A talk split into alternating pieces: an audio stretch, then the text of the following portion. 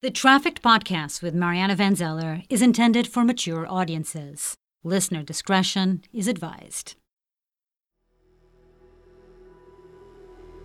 One night, in a hotel room in Atlanta, I watched a woman, known to me as Miss T, inject a clear substance into another woman's butt. There's only two pokes. Oh my god. You ready? Looks painful. It was liquid silicone, and its purpose to create curves. So what's that? Well, I use a little bit of glue to keep the puncture mark closed. The problem is, this substance is not FDA approved for cosmetic injections and can be very dangerous. According to the American Society of Plastic Surgeons, there were well over 20,000 legal butt enhancement surgeries last year, and who knows how many more on the black market. So that's it? Yeah. Wait, and now you just get dressed and you leave? Yeah. So the whole thing took about 15 minutes. Yeah. The injection I witnessed isn't an isolated event. I was investigating the industry of black market injections because they're being done all over the country, and the pumpers, people injecting the shots, often have no medical training at all. But they can make thousands of dollars in just 15 minutes. I'm Mariana Van Zeller, the host of the National Geographic TV series Trafficked. Each week on the series, I dive into a different black market and meet people who make their living inside it. But this is a little different. From National Geographic and Muck Media, this is the Trafficked Podcast. Each week, I'll bring you the story of one person who made it big in the black market, how they lived the high life, and how it all came crashing down. I felt like I was empowering women by helping them become as lovely and curvaceous and bootylicious as possible. This is the Black Madam. She worked as a black market pumper for 20 years. She got her start serving the transgender community and says that she loved giving people the bodies of their dreams. And there was big money for her in this underground business. I made about $100,000 that day. But her story is about how things can go wrong fast. It's a deadly game of Russian roulette. More after the break.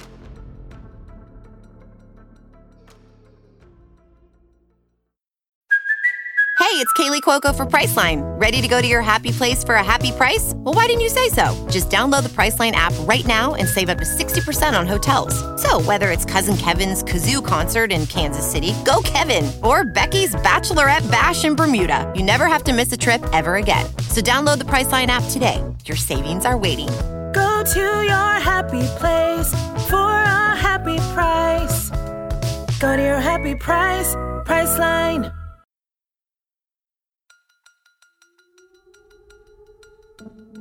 Hello, this is a free call from Paige Victoria. an incarcerated individual at SCI Muncy. This call is not private. It will be recorded and may be monitored. Hello, Mariana. This is Mariana. How are you? Uh, hi, how are you? This is this is Madam. When I talk to the Black Madam, her chosen nickname, she's calling from a state prison in Pennsylvania. My name is Paige Victoria Windslowe, better known throughout uh, through my music recordings and my brand as Black Madam, but um, everyone refers to me as Madam. Tell me a little bit about your background, Madam. What was your childhood like? Oh, Okay, so um, I was very misunderstood because I recognized my transgender status. Like when I was in the being potty trained, I knew there was something wrong, especially when my sister Sherry was born, who was right underneath me. And I would ask my mom, like, well, why do we have different private areas? And my mom explained that, you know, the girls have this and the boys have that. And that's when I, I kind of got really upset that I was considered a boy. And um, that became the beginning of all my problems. My mom and dad were only 15 and 16 years old raising me. So um, they didn't know what to do with this two year old talking about I'm a girl. I mean, at five years old, I actually tried to cut it off. Madam describes a childhood in the 70s and 80s full of pain and confusion. When I was younger, being this effeminate boy that looked so much like a girl, I didn't fit in any, anywhere. But where I did fit in was on the stage. I was able to express myself and nobody ridiculed me. Nobody said anything to me. I was like kind of risen up. She loved singing and performing, but off the stage, Madam says she felt that something was missing. On my 21st birthday, when my mom asked me what did I want for my birthday, and I handed them a picture of a sexy girl who she thought I wanted a prostitute, and I said, no, that's actually um, a transgender, and I want a sex change. And my mom, of course, she clutched pearls and made a big deal of it and said, oh, you'll have to talk to your father about that when he gets in. So um, I talked to him, and he said, you know, you can be a homosexual boy if you like, like your homosexual cousin on your mom's side of the family. You know, we'll continue to support you through college and take care of you.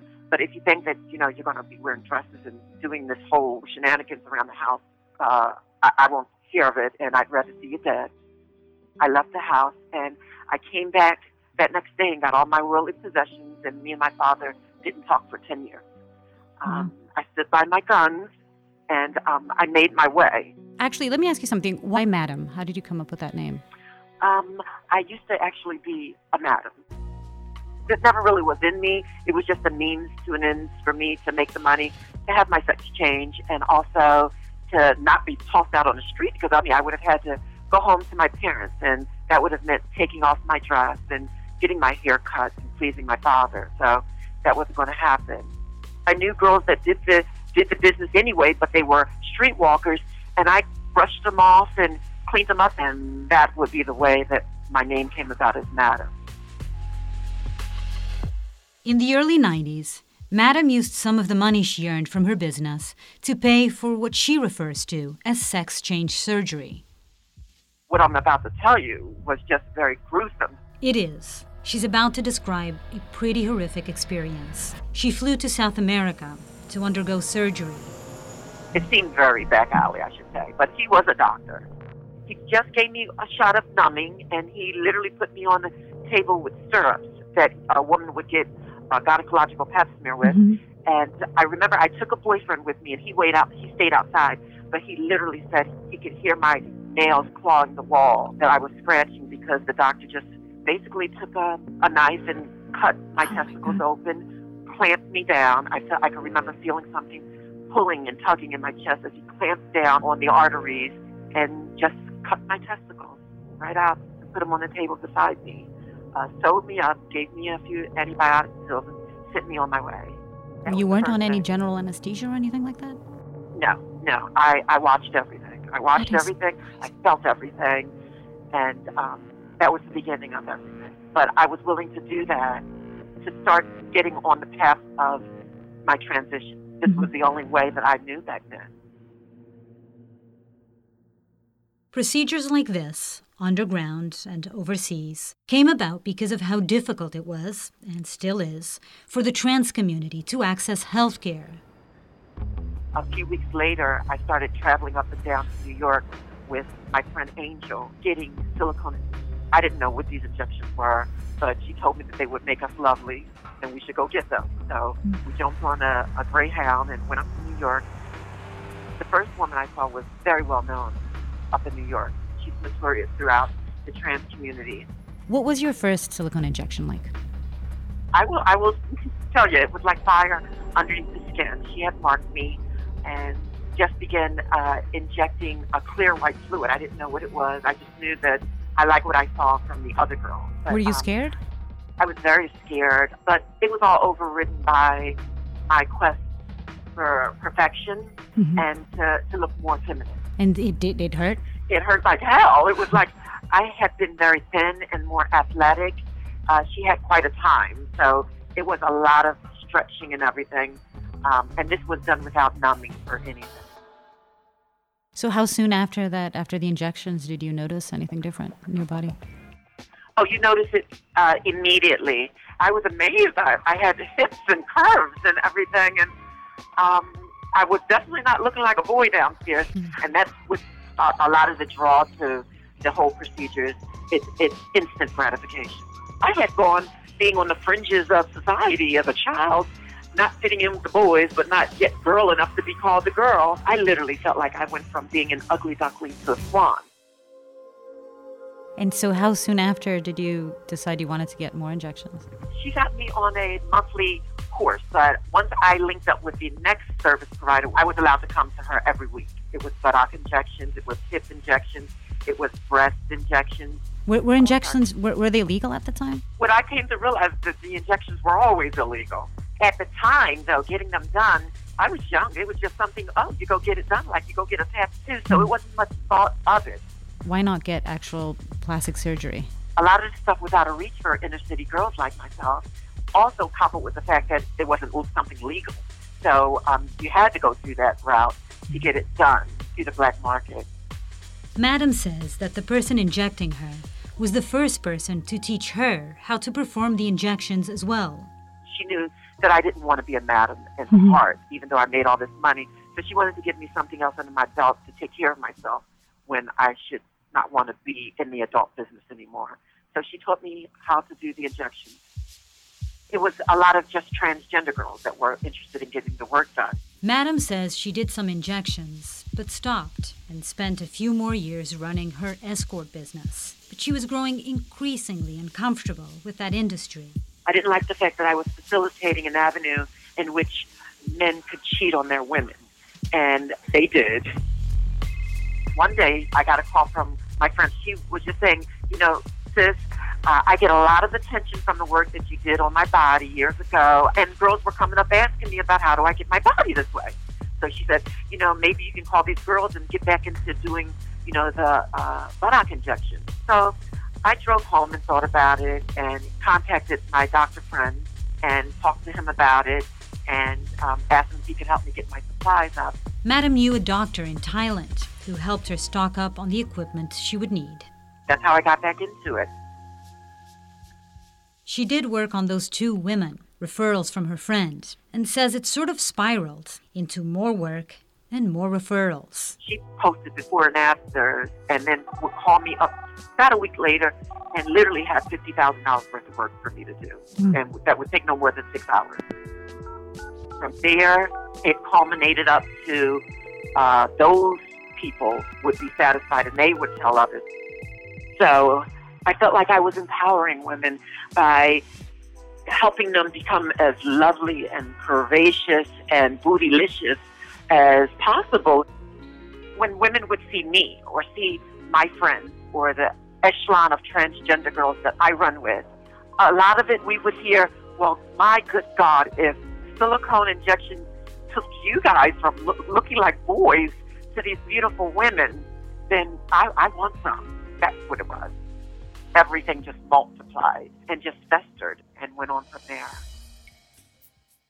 And what was it exactly that you were injecting into these people's bodies? Um, as far as silicone, I offered three products. I offered Dow Corning, which wasn't a medical grade. Let me just pop in here to say that no silicone is FDA approved for cosmetic enhancements. Unlike when it's enclosed in a breast implant, injected silicone can migrate outside the injection site and could cause a blockage of a blood vessel, a stroke, an infection, and even death. I was told that it was non toxic. It's in me, it's in lots of women, because uh, it's more durable and it's the cheapest.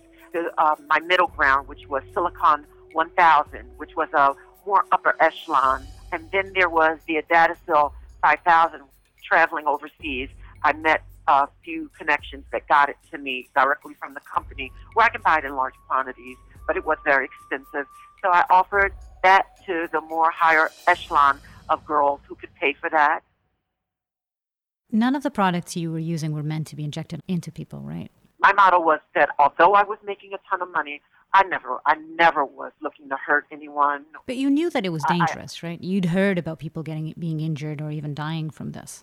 Not, not dying, not dying, and not injured to the. I heard that you're getting too much and looking like a mess. When I felt like a woman had enough, I'd say that's enough. That's enough, girl. You, you're perfect. You don't need any more.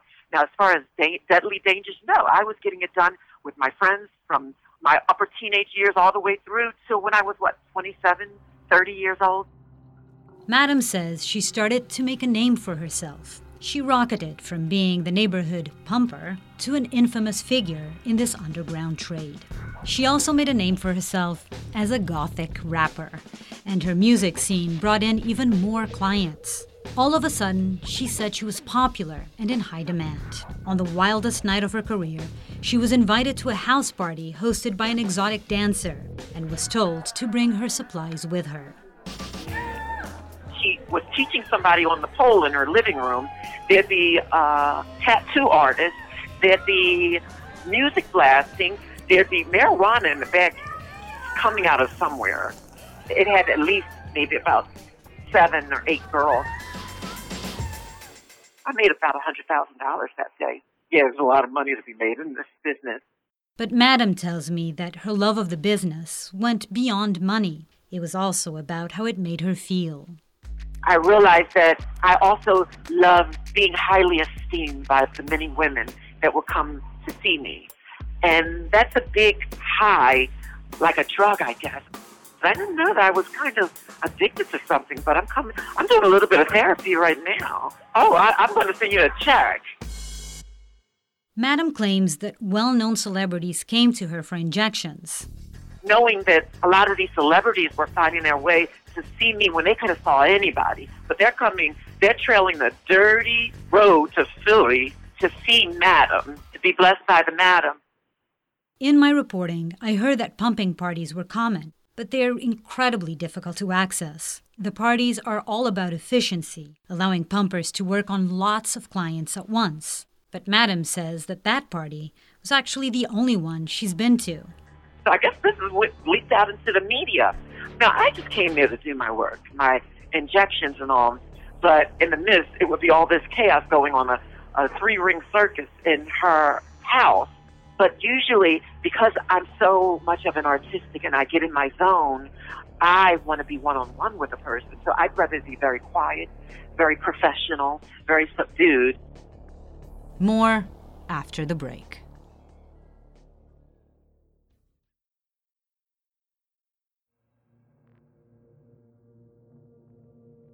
There was evidence that you were misrepresenting yourself as a medical professional when in fact you weren't, that you were even using email addresses like Miami Plastic Surgery. Yeah, yeah, yeah. Were you pretending you um, were a medical professional? Um, I did misrepresent myself. I would have on a lab coat. It wasn't to sway them thinking I was a medical profession. I just saw that this is how you should be if you're going to be doing certain things to a person. I had a whole sterility setup where I would uh, wipe down stuff and sterilize things as far as I was able to do. I had this whole thing going, and it wasn't to mislead anyone. It was just that I was basically, this is what you do, and this is how you protect people from getting an infection. So, looking back though, now you realize that you shouldn't have said any of it. I should have been much more clear. I should have definitely said, uh, made it clear that I wasn't. So, were you ever uh, afraid of getting busted? The fear really wasn't there about getting busted. It was more so because it was a cash business about getting robbed, basically. So most of the time, at least, I would have twenty thousand dollars on me. You know, uh, seeing a girl. In my mind, remember, I was getting this done since I was like 19, and it, it, that was never an issue. The cops didn't care about us trans girls and what we were doing. So that kind of permeated through my psyche. What do they care? Oh, they care when it's dealing with the genetic females. And so Madam continued injecting, and clients came from far and wide to see her, including a 20 year old dancer from England named Claudia. So, Madam, I was wondering if you could take me back to the first time you met Claudia. The first time was in November. I went to see her along with uh, her friends. Uh, they flew in from London, and I I did the procedures, and everyone was fine. And I noticed that Claudia wasn't really satisfied. Uh, she had said that she was expecting a little more, basically. She shared with me that she was trying out for a music video uh, in London, and she got the leading girl part, but she was wearing um, fake buttock pads and when they they realized it, they took the position away from her. So she was she was rather desperate to try to um, get place back. And when she asked me for it again, against my better judgment, I was willing to try to please her. Madam arranged to meet Claudia again on a February evening in 2011 in a room at the Hampton Inn near the Philadelphia airport. This time, the appointment did not go as planned. As I came in, of course, uh, we greeted each other, greeted each other like friends, because basically this was her second time back, so we had um, a camaraderie amongst each other. I started my sterility setup where the beds were to my right as I'm walking through the door. The windows are straight ahead. There's an air conditioner on the left hand side in the left hand corner underneath the window. Once we had everything set up, I washed everything down with alcohol, including her, and um, and we took it from there. How much did you put into her? She paid eighteen hundred, and for that, I probably would have given her maybe I want to say two pints, pints in each buttock. I know I definitely put four holes in each because that was my technique that I used. She was kind of contorting back to look at me to make sure I was putting it all where she wanted it and everything. She was more so trying to direct me. By this time, there was still some silicone in the needle. And while she was looking at me, she said, Could you give me that? One shot, I'm thinking, Oh, just go ahead. And instead of me aspirating how I usually do, which is stick the needle in the buttock while it's empty and withdraw to make sure you're not in the vein. If you're in the vein, blood will return. I just put the needle back in, and, and that's when I noticed that she jumped. It was the last shot. It was the last shot that did it. I went on to do uh, her friend. That took about a half an hour. And then from there, I went down the hall to another room to do, to do the woman who, Chavez, and maybe 10 minutes into the session with uh, Chavez, there came a knock on her door, and it was Claudia coming in. She was saying that uh, could I fasten one of the sutures up a little more because it was it came apart and it was leaking. So I said, no big deal. Um, go back to your room and I'll be in there in a second. And just as she was going back to the door, she started coughing. And I asked her, was she okay? And she said, yes, she was fine. And once I got done with Chavez, I headed back over to Claudia and Teresa's room and she was still coughing. And I said, well, this doesn't seem right. What's going on? Do you think we should call 911? What's going on? So I said, do you think it's that serious? She says, no, I'll be fine. So I was like, okay. Shafee later said publicly that Madam wasn't as concerned as she says she was. Wouldn't you have gotten in trouble if somebody had, would have called 911? I mean, wouldn't they have found out that you were doing this illegal work? It's something I would have dealt with at the time. I'm not somebody that's going to just sit around and let somebody just hurt. So mm-hmm. that's something I would have dealt with. Matter of fact, I, I wouldn't be here if I'd have just done that. So, mm. so you didn't call 911 and nobody did? No, I didn't. I took her by her word and I left. And I did check in. I checked in and they just said that, oh, they finally decided to call 911 and they're just doing, going to do some routine tests. I called in a few times that evening and then I went to sleep. And that morning I woke up to hell. And I called Shafee to ask how was everything. When she mm-hmm. told me, "What do you think?" R.I.P. Baby. At first, I'm not gathering. I'm like, "What do you What do you mean R.I.P.?" And she's like, um, "What do you think?" And then that's when she hit me with it, and I was I, I I'll never forget where I was. I was in my bedroom, and I just immediately fell to my knees and dropped the phone, and, and I was just in a state of shock. An autopsy found that Claudia Aderotimi died when the silicone entered her bloodstream, traveled to her heart and to her lungs, where it formed a clot and stopped blood flow. What happened after you found out that Claudia had died? Oh, gosh. Let me go through the house. So I literally went through the house, wiping out my whole laboratory, mm-hmm. wiping all the supplies out, getting rid of, I mean, millions of dollars worth of supplies Reports from the Times said that after this, Madam went on the run. When I ask her, she denies that and says that she was checking with her lawyers every day to see whether an arrest warrant had been issued, but it never was. When I found out about Claudia, I didn't do the injection for almost a year. I literally was disgusted at the thought of even smelling the silicone. But about a year later, things changed. Madam says a former client, a friend, contacted her, asking her to finish the work she'd started a year earlier. And I said, Well, I, I'm not comfortable with this. Let me think about it. I went home.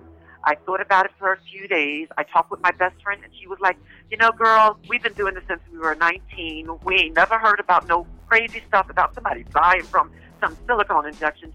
And then she said, "She said if it was me asking you, come on, girl, give me some pill or give me some candy, because that's what they call it, I, I, I would want you to do it."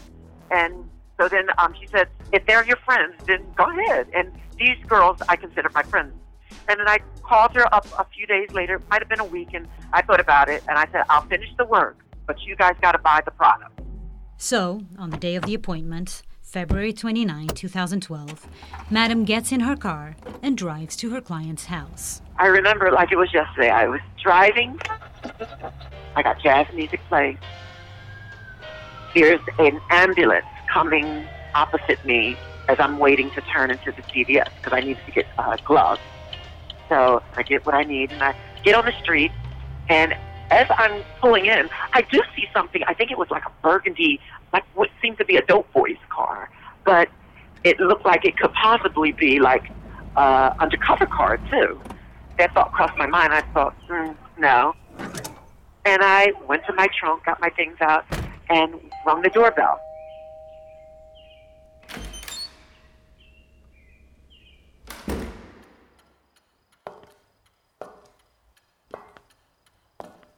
when I got in, I noticed that the house was very quiet and subdued.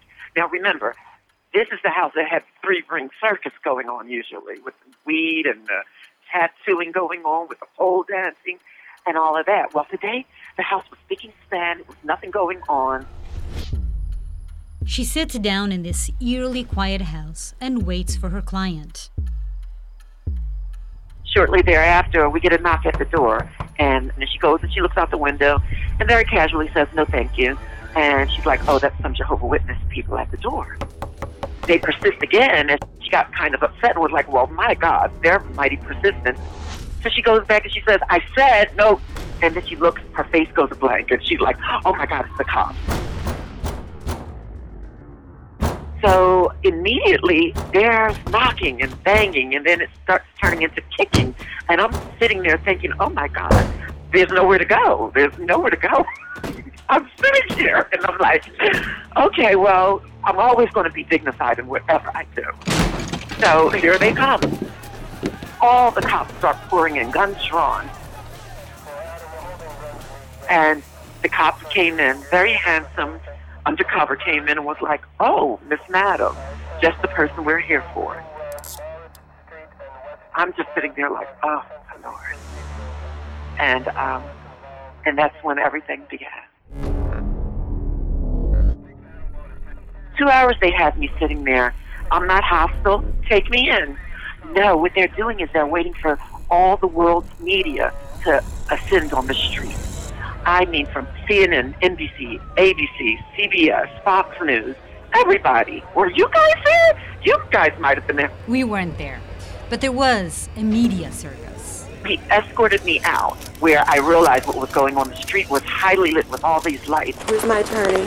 Padge Victoria Windslowe would not deny or admit to any wrongdoing when led away in handcuffs. The first question came out was, Madam, are you guilty? I said my Have lawyer will speak to you. She asked me again with the mic in my face, like, well, where do we find them? And I told them, well, they'll find you, honey. And they ran crazy with that. She's so over the top. She's so arrogant. Madam, Madam was arrested on charges of aggravated assault and deceptive business practices. It was July the 24th, 7 p.m. The officers called into my cell and told me to get ready, that I need to get dressed. And I asked him, like, why do I need to get dressed? What, what's going on? He didn't even want to look me in my eye to tell me.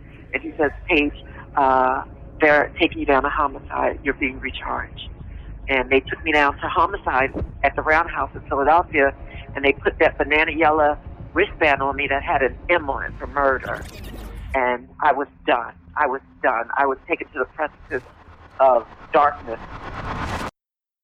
She was recharged with third degree murder. She pleaded not guilty, and the case went to trial. I'll tell you, when I got arrested on February the 29th, 2012, there was still doubt that maybe it was you know, other surrounding factors of Claudia's death. Madam had doubts about whether she was really responsible for Claudia's death, and that was a central part of her testimony. But when a doctor took the stand, she says things started to change. It was after sitting in the courtroom when I really came into the full, bright, harsh light of realizing that, oh my God, it was my hand that killed another human being through these injections, and hearing the expert medical testimony. I was like, oh my God, me and my friends and everybody that's been doing this has been playing this deadly game of Russian roulette. During the trial, in the closing statements, the judge said, I heard a lot of arguments about what grade it was, and it really doesn't matter. This procedure should never be done point blank dot dash period. It's not a game that you want to play to see if you could be the one to survive or the one not to. It's just dangerous. It's, it's dangerous. Madam was convicted of third degree murder in the death of Claudia Aderotimi, as well as the aggravated assault of another woman, someone she'd injected in 2012 who developed serious respiratory problems. She was also convicted of possessing an instrument of a crime the needle she used to inject silicone into her clients. Going from making $100,000 in a few hours to going to jail and making 19 cents an hour. Cleaning toilets, the guards would laugh and say, My God, I just Googled you and you were doing well for yourself, and here you are now, the queen of the porcelain throne. In 2015, Madam was sentenced to 10 to 20 years in prison. She started advocating against silicone injections from behind bars. She even wrote a book about her black market work and says this advocacy will always be a big part of her life. I knew that if anyone could make a difference and bring awareness to this to save lives, it would be, you know, Madam. I was the best that ever did it. I am forever changed when it comes to this. There are lots of people and predators that will do it, and they will do it simply for the money. At least when I was doing it, you know, I loved the money that I was making. I'm not going to lie. I thought I was helping people feel better about themselves and helping empower women. And now that I know better, I plan to do better because the silicone injections are not the way to go. After our interviews, Madam called me one morning with an update. To accept this free call, press 1. To refuse, you may start the conversation now. I wanted you to be the first to know that I have some very juicy, tantalizing information. I just got the unofficial buzz from an official that they're about to unleash the beast on the world. Madam is getting paroled. I literally, literally just had the information given to me. And I have to say that this is one of the best days of my life. No, this is not even just saying. This is this is really really like this is like one of the best days of my life. I, I don't even ever really remember feeling this way except when I got my vagina.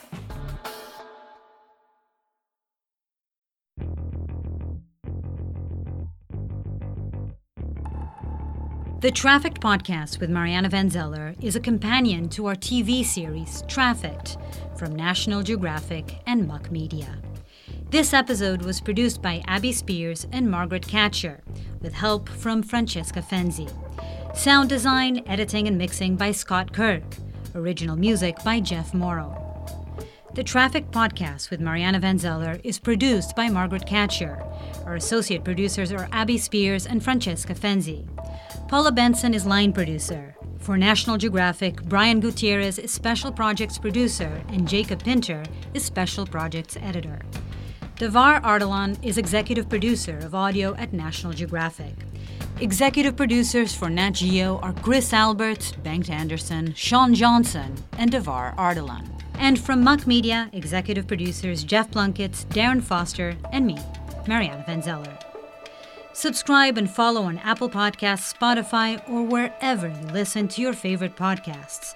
Tell your friends to rate and review the show if you've enjoyed what you've heard. And tune in to the Trafficked TV show Wednesdays on the National Geographic Channel or stream it on Hulu. Special thanks to Mark Levenstein, Todd Herman, Aaron Pfeiffer, and of course, the Black Madam herself.